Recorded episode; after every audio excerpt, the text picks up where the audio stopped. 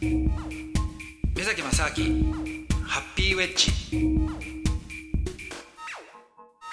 目崎正明です。えー、ドキドキキャンプの佐藤光晴です。ゲストは今週もこの方に来ていただいております。ロバート・キャンベル先生です。よろしくお願いします。よろしくお願いします。えー、あと4週ね、お付き合いいただくことになりますけれども。1ヶ月ですね。1ヶ月、5月中はもう、はい。えあ、えーたっぷり。キャンベル先生と目崎さんということで、はいえーお話伺っていきます。嬉しいですえー先週は、えー日本に来るきっかけとか印象なんかのお話をね、えー聞いてみたんですけれども、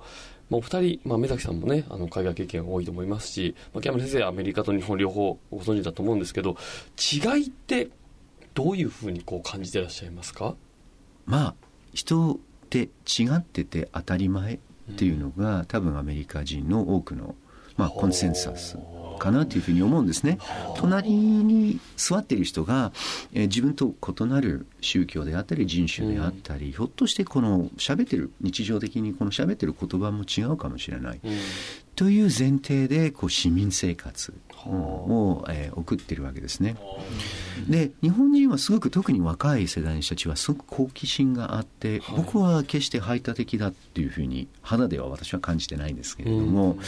まあ、しかしやっぱりこう足を足足を揃えるというか、うん。こう自分がこう向いてる方向っていうことはまあ基本的に一つだっていう、うん。なんかこう共通のこの意識のような、はい。えー感覚のようなものを僕は、まあ、日本で共有されてる気はするんですね、うん。その違いからいろんなこの具体的な、はいはい。あのうん課題であったり面白さであったり、うん。あちょっと困ったことだねっていうのが生まれるかなという感じましてうん目崎さんどう本当にそうですね、本当に、あのーおっしゃる通りで、基本的にみんなが同じことをしなきゃいけないっていう方向性って日本にあると思うんですよ。うん。でただ、あともう一つ、今、あのーの話でちょっと面白いなと思ったのが、日本人がその海外っていうふうに言った瞬間に、大体海外イコールアメリカっていうものが、ね。はい。頭の中に浮かんでることが多いと思うんですよね。うん。でも実際で世界の人口って70億とか60億とかある中で日本の人口って1億、ね、2000万ぐらいでアメリカの人口は3億ぐらいじゃないですか。だから本当にもう一部でしかないのにもかかわらず、はい。日本人にとって海外イコールアメリカとか、あと例えば欧米っていう言い方をね、うん。ヨーロッパとアメリカを全部一緒にしちゃって、うん。なんか西洋っていうくくっちゃって、うん。で西洋はみんな一緒だっていうふうに思ってたりするわけじゃないですか、はい。でもヨーロッパだってこれも国によっても全然違いますし。全然違いますね。はい。でアメリカとヨーロッパも全然違うわけじゃないですか、だからこういうなんか認識自体が実はそのすごくある意味日本とうんその他の国の違いっていうその根本にもあるのかなっていう気がしましたけどね。そうですね、まあ、ヘイトスピーチのこともあるし、最近同性婚、えーのこともこう話題になったりするんだけど、それをトピックとして日本にあの浮上するし、理解する人たちはすごくこう理解が早いし、奥行きがあっていいなと思うんだけど、率先してっていうか、自分からこう取りに行くっていうことは、特にまあメディアの場合はあんまりないんですね、日本の場合は。あそれはなんかう受け売りっていうか、うん。なんかそういう違いってどんなことなのかなっていうふうに。それがあんまり変わらない、うん。戦後ずっと見ていてあのいい方向にはあの動いてると思うし、個性をこう認め合っていってでそれをこう力にしていこうっていう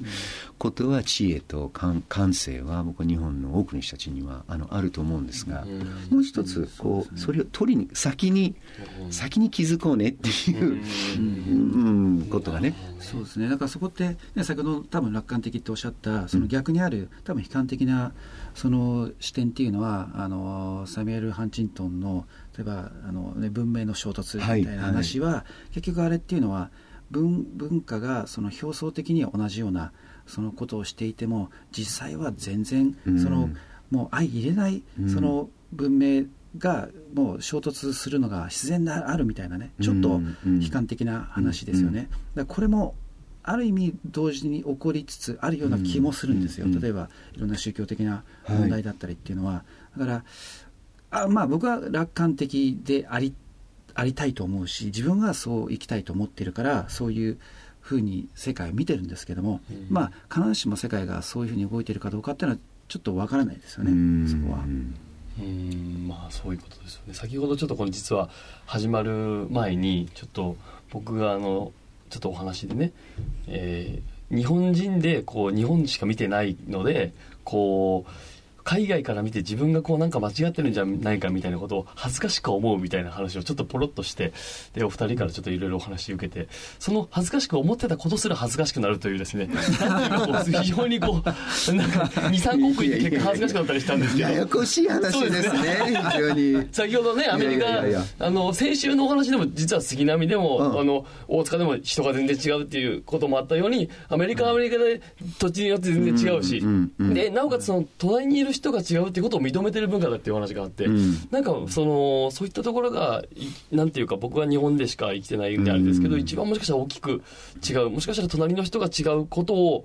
あって思っちゃってるような、うん、とどこがあるのかしらとちょっと自分で思ったりなんかもしまして今のお話を伺って。今一番ねやっぱり気になるのが、まあ、僕はまあ書物あの文学が専門なので本屋さんによく行くんですね、はい、で今一番こう売れてるの本がどういうものかっていうと、あ日本はここがすごいとか、だから中国人は日本が好きだとか、イギリス人が日本にかなわない、えー、実家上みたいな、つまり、まあ、日本褒め本が今あのすごく売れてるんですね。でそれをもうこの23年の間に20冊ぐらい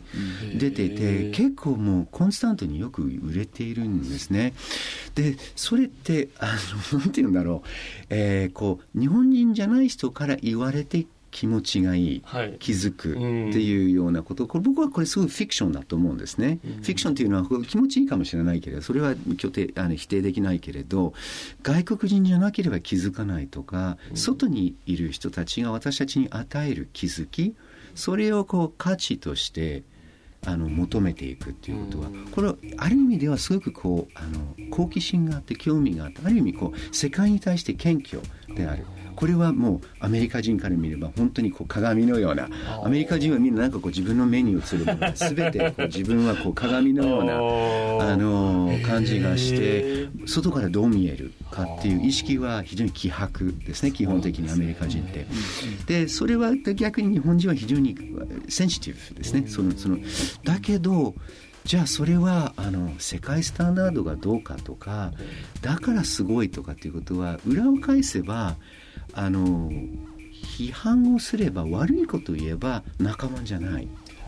今褒めてくれてるんだけど日本は非常にあの衛生的であったりウォシュレットがあって快適で、財布を落とせばそれ戻ってくるっていうこうなんかこうみんなこう並べてるんですよ、はい、日本が素晴らしいことおもおもてなしがあって。